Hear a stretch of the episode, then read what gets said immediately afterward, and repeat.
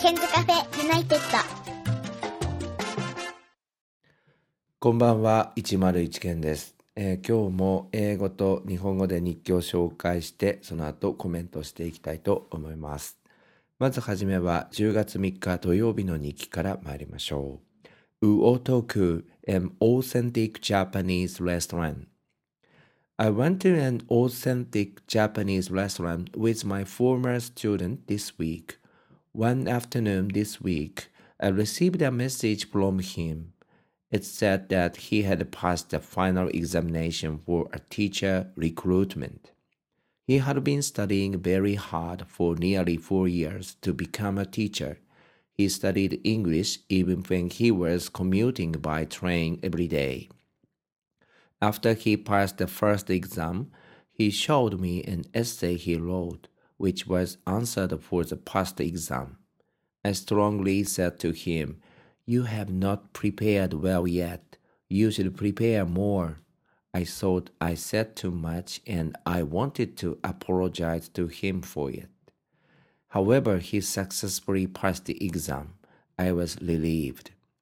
I invited him to an authentic Japanese restaurant where my family often goes to for a long time. Although I made same day reservation, they welcomed and served a lot of kinds of dishes. Also, they said to him with smiles, Congratulations. Not only he, but also I was very happy. He said, I am so excited because it was the first time for me to go to a lovely restaurant like this. Every food is delicious. Two weeks later, he is going to come to our high school to do his practice teaching OJT on the job training. I am going to be his mentor. I will be a strict mentor for him. 今週は卒業生と本格的な和食のお店に行ってきました。ある日の午後、卒業生から教員採用試験の二次試験に合格したとの連絡をもらいました。彼は大学4年間、通学の行き帰りの電車の中でも英語の勉強をやってきました。一次試験が終わり、二次試験の小論文のアドバイスをした際には、まだまだ準備不足と厳しい言葉をかけてしまい、少し気になっていたのですが、無事に合格、ほっとしました。この日は我が家が昔からお世話になっている本格的な和食のお店に招待しました。当日の予約だったにもかかわらず、美味しい料理をたくさん出してくださいました。お店のスタッフの方も笑顔でおめでとうございますと声をかけてくださり、私まで嬉しい気持ちになりました。彼はこのような本格的なお店を訪れるのが初めてでワクワクしました。どの料理も美味しかったですと言ってくれました。2週間後、彼は教育実習にやってきます。指導教官は私です。厳しく指導したいと思います。えー思えば今年の1月1日、えーゆずきっていう教え子なんですけれども、ニューヨークに、えー5日間の日程で強行スケジュールで行った子です。えー卒業してからもずっと仲良くやり取りをしてきた子なんですが、えーこの度見事教員採用試験に合格しまして、えー今度の4月からは中学校の英語の先生になるということで、えー4月からが決まったんですよね。本当に嬉しかったですね。で、そんなゆずきなんですけれども、明日から、えー私たちの学校へ来て OJT 教育実習3週間、えー10月いっぱいまで、えーやるんですけど、今日もちょっと LINE と電話で打ち合わせをしているんですが、なんか結構緊張してるみたいなんですよね。この魚徳に行ったのが10月3日よりも前だったんですけれども、10月の上旬だったんですけれども、まあこの時もですね、なんか、うん、ちょっとどこか不安な顔をしていたんですよね。で、数日後に、なんか悩み事でもあんの？って聞いたんですよ。あの、合格したのにあんまり嬉しそうじゃないから。そしたらもう教育実習が心配なんだなんて言っておりました。えー明日から始まる教育実習なんですけれども、えー午前中はですね、教育実習生の研修があるんですが、まあそこでちょっと私は講師をやらせていただくんですけれど、まあちょっと厳しい話になっちゃうのかなと思ってるんですが、まあ3週間ぜひ頑張ってやっていただきたいなと思います。えー、今年は12名程度の、えー、教育実習生が来るということで、えー、例年ですと6月にやっているんですが、今年はあのコロナの影響で10月になりました。え今3年生がめちゃめちゃ進路で忙しいこのタイミングでの教育実習なので、あんまりケアすることができないかもしれないんですが、私もしっかり対応していきたいなと思っております。そしてこの魚徳というお店なんですけどね、下妻にあるんですけど、すごいあのいい雰囲気のお店ですので、皆さんよかったらウェブなどでチェックしていただきたいと思います。次です。10月4日日曜日の日記です。I mowed the lawn in my garden from morning to early afternoon. The amount of the lawn I did was equivalent to one small truck. While I was mowing, I sometimes smelled the aroma of the fragrant olives. Every year I enjoyed the fragrance and realized firmly that autumn had come to Japan. The persimmon has grown a lot in my backyard. On the other hand, mandarin oranges began to grow in my entrance garden. I will be able to harvest more this year compared to last year. Although the skin was still green, I tried eating one of the oranges. As I had expected, it was very hard and the taste was so sour. I could not wait to eat because I love Japanese mandarin orange very much. However, I will wait for the oranges to grow ripe from now on. 今日は朝からお昼過ぎまで芝刈りをしました。軽トラック1台分の芝を刈りました。作業をしていると時々金木犀の良い香りが漂ってきました。毎年この香りを感じ、秋が来たことを実感します。裏庭には柿がなりました。そして正面の庭にはみかんが実り始めました。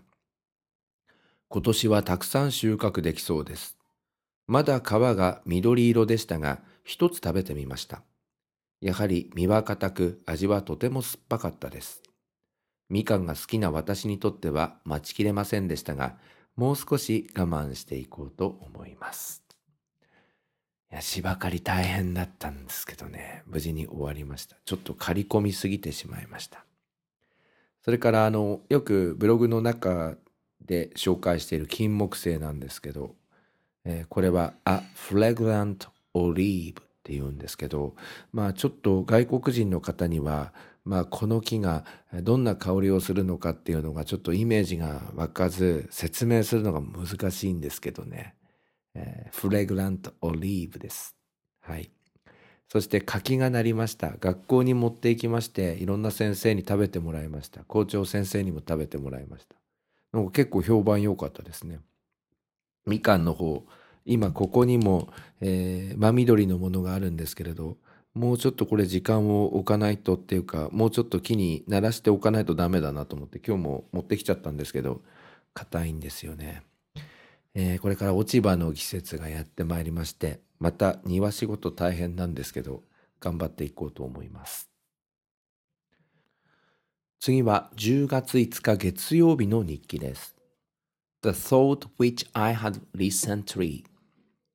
Today I will share the thought which I had recently. First is that speed is the key to reform something. Of course, doing something in a feudal manner may create suitability, but I think this method cannot reform anything in today's society.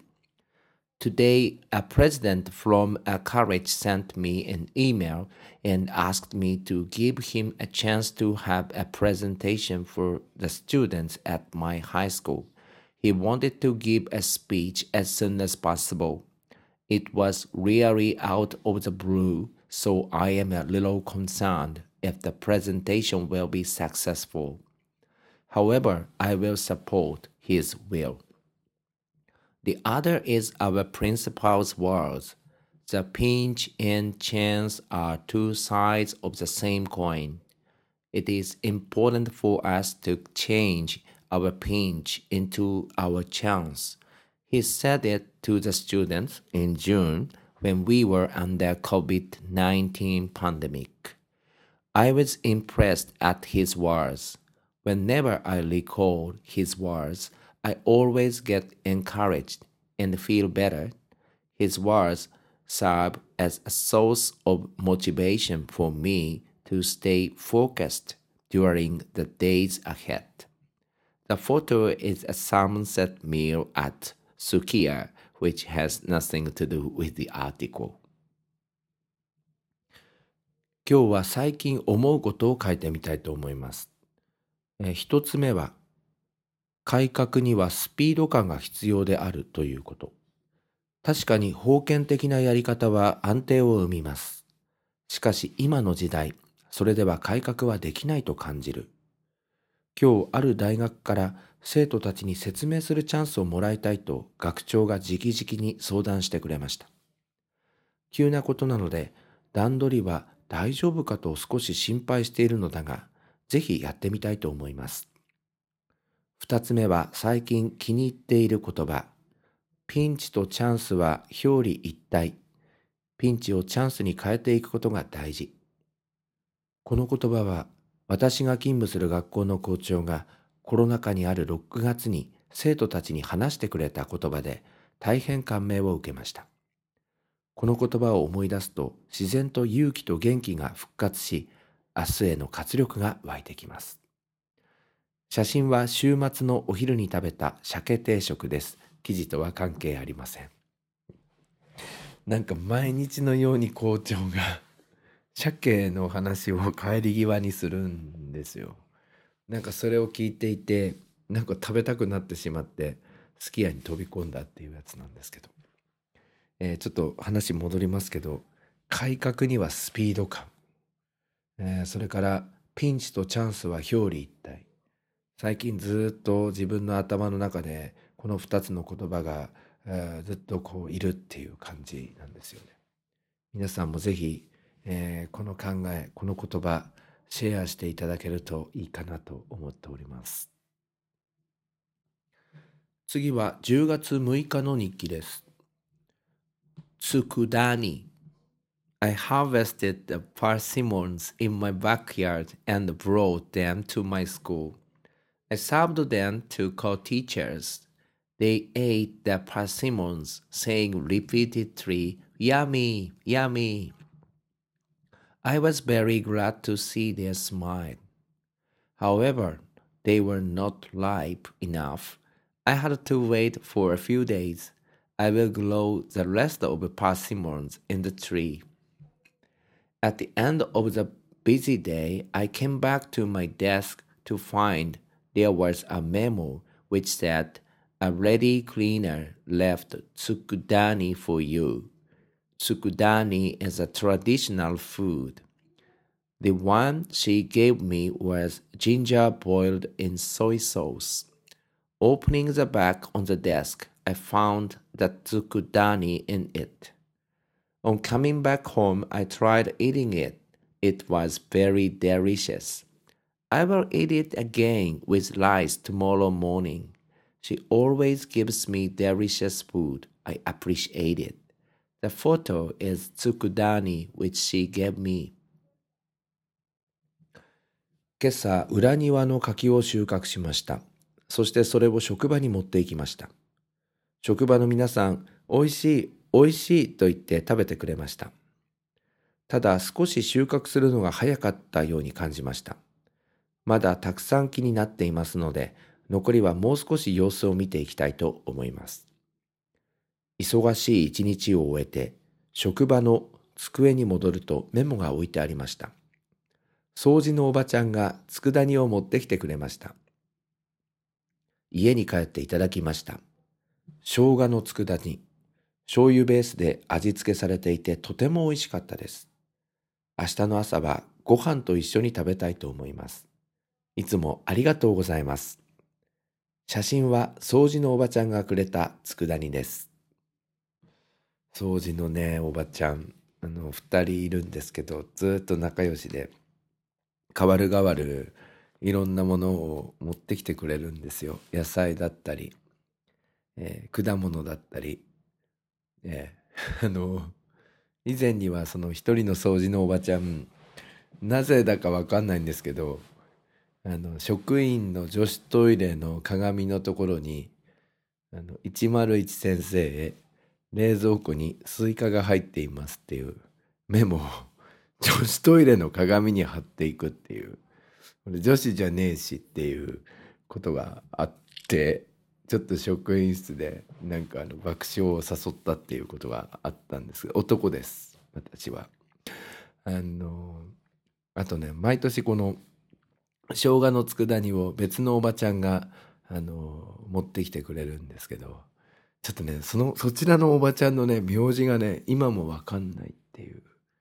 なので、なんか勝手に、おばはんでかって私は、あの、あだ名をつけてしまったんですけど、おばはんでかが、あの、佃煮を持ってきてくれて、まだお礼言えてないんですけどね、美味しくて、これ日記には、あの、明日の朝はご飯と一緒に食べたいと思いますって書いてあったと思うんですけど、あの、朝、完食してしまいました。マジでうまいんですよ、これ。また作ってほしいなと思ってるんですけどね。あと、柿の方も、うん、まあまあだったかなっていう感じで。えー今日はですね、近所の方に柿をあげました。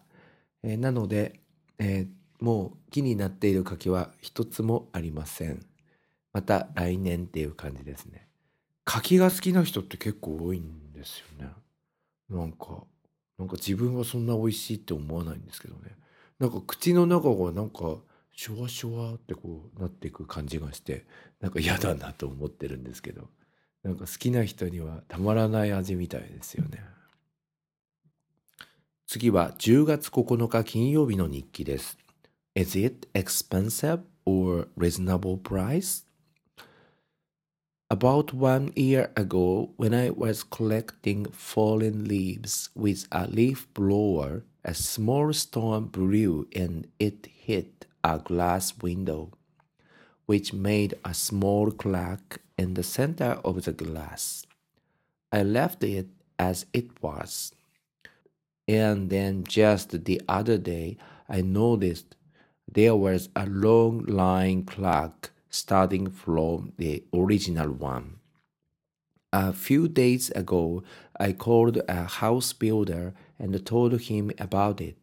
He told me that I would have to change the whole glass itself. Today, an estimate was delivered from him. It said that it would cost about 65,000 yen. I wonder if it is expensive or reasonable. I don't have a sense of price for the things like that, and I can't tell if it is expensive or reasonable. 1年ぐらい前にブロワーを使って落ち葉を集めた時風に飛ばされた小石が縁側のガラスに当たりました。その時少しだけひびが入りました。そのまま放置して1年。先日気づいたのですが、ひびから上に向かって長い線のようなひびが伸びていました。数日前、住宅メーカーに連絡をしました。このような場合、ガラスを交換しないといけないそうなのです。本日、見積もりが届きました。6万5千円ほどかかるそうです。これって高いのでしょうか？それとも適正なのでしょうか？普段ガラスを交換することがないので値段の感覚がわかりません。値段の感覚がわかんないものってありますよね。6万5千円。で、まあこれ、この日記を、えっ、と、インスタグラムとフェイスブックに載っけたんですけど、なんかあの、オーストラリアの方からのなんかアドバイスがめっちゃ届いて面白いなと思ったんですけど、一人の方はジョーンさんなんですけど、あの、ケアンズ郊外に住んでる方なんですけどおじいちゃん。あの他の会社から見積もり取った方がいいんじゃね？みたいな来てたのと。あとはあもう一人はジェーンですね。えっ、とこれはトゥーンバーに住んでいるジェーンなんですけど一緒にお仕事をしたことがあるあのコーディネーターの方なんですけど高くない？って言ってました。その人昔宇都宮に住んでていたのでちょっとその辺の感覚わかるのかなと思うんですよね。その他住宅メーカー別の住宅メーカーにあの勤めているひろきからも連絡をもらってでもケンさんの、えー、家の会社のやつって全部高いから仕方ないのかなみたいなこと言ってましたよね。うちの頼んだその住宅メーカーってその通気性じゃなくて断熱？断熱の技術がすごいやつで有名なので多分他のガラスとか入れちゃうとそこからこう空気が漏れちゃうんじゃない？みたいな。なんかそんなアドバイスをいただいて。で結局あの6万5千円程度の見積もりであのきちんと直してもらうことにいたしました。なんか輸入品らしくてちょっと日数もかかるみたいなんですけどちゃんと直すことにしました。はい、おしまいは10月11日日曜日の日記です。A meeting on Zoom. Yesterday we held a board meeting of directors of international exchange. I have been a member of the study group since 2011. Our group has been studying how Japanese youth can interact internationally and annually twice a year carrying out international exchange programs. The members consist of teachers and professors from schools in elementary, junior high school, high schools, and universities. I became an executive director this April. However, we are facing a difficult situation because of the COVID 19 pandemic we had to call out both the spring and the summer exchange program to Australia.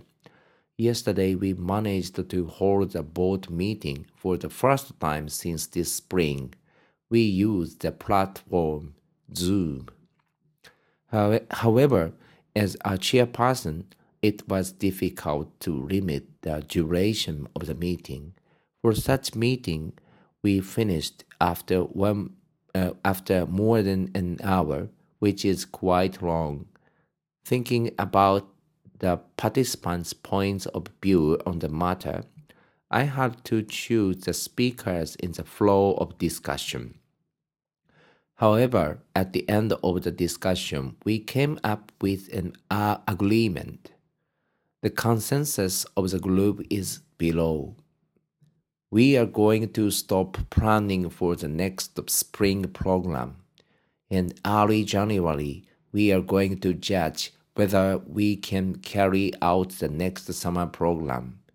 When we judge the program, we are going to consider three aspects. First, the infectious disease warming level from Japanese government towns level 1 Second, Qantas Airways flights from Tokyo to Sydney and Brisbane reoperate. And finally, the schools are acceptable for Japanese students. I will students could interact freely as before soon. 昨日は国際交流の理事会がありました。今年度からこの研究会に、えー、私は2011年から参加してきました。おかしいですね、えー、昨日は国際交流の理事会がありました。この研究会に私は2011年から参加してきました。国際交流の研究や、えー、実施を行っている団体で、全国の小中学校及び大学の教員で構成されています。今年から事務局長を務めています。今年度はスタートからコロナの影響を受けて理事会はもちろんオーストラリアのホームステイプログラムの実施もできない状態です。今年度初の理事会は Zoom を使ってオンラインで行いました。私が、えー会議の議長なのですが、約1時間半の理事会をうまく進行することができました。参加してくださっている委員の皆さんの振り方が大変難しいのですが、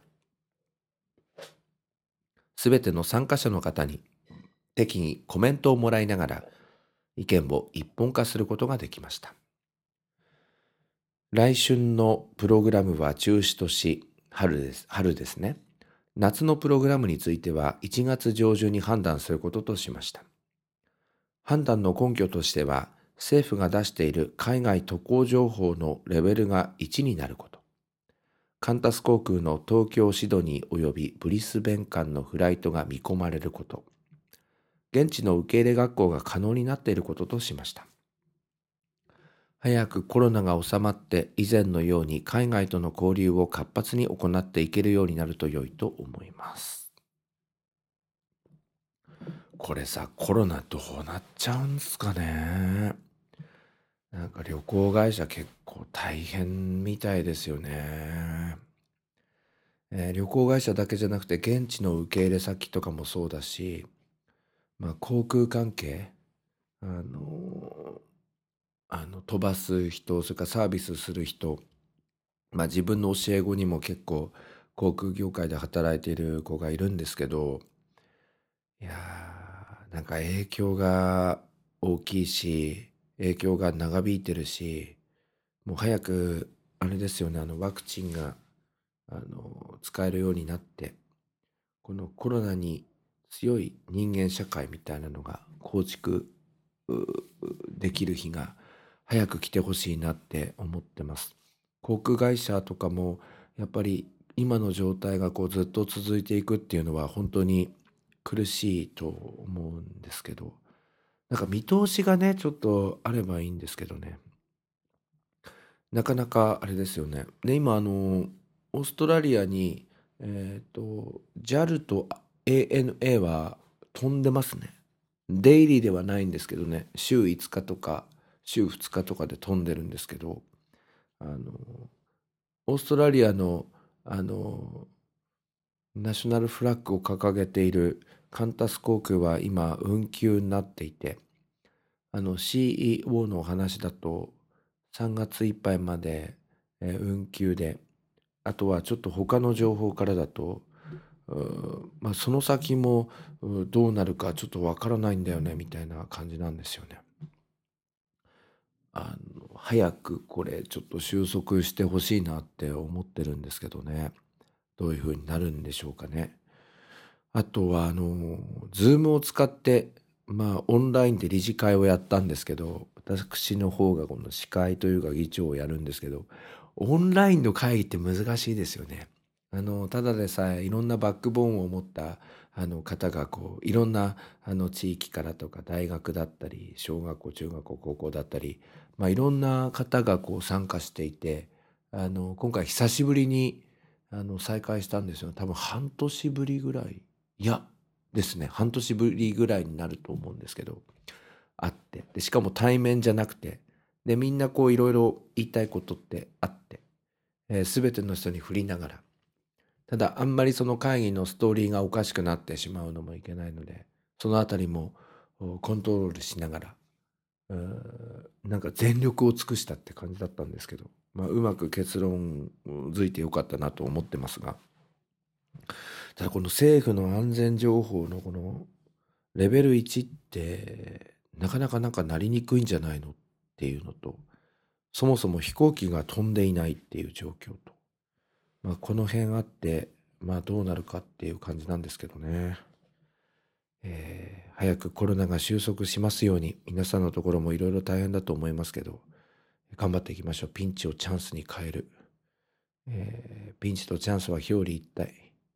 えーこのあたりの言葉を胸に秘めながら、えー明日月曜日からも皆さん頑張っていきましょう。では、このあ、この後もですね、英語日記頑張って続けていこうかなと思っているんですけれど、またよろしくお願いします。えー今日もお聞きいただきましてありがとうございました。ここで101ケンさんに代わって、 Ken's Cafe United からのお知らせです。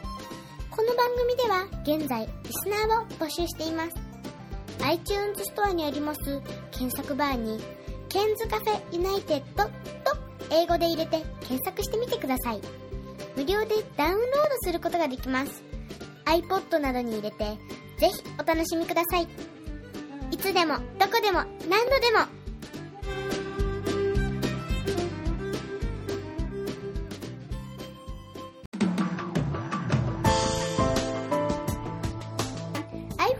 きの皆さんに新しいサービスのお知らせです。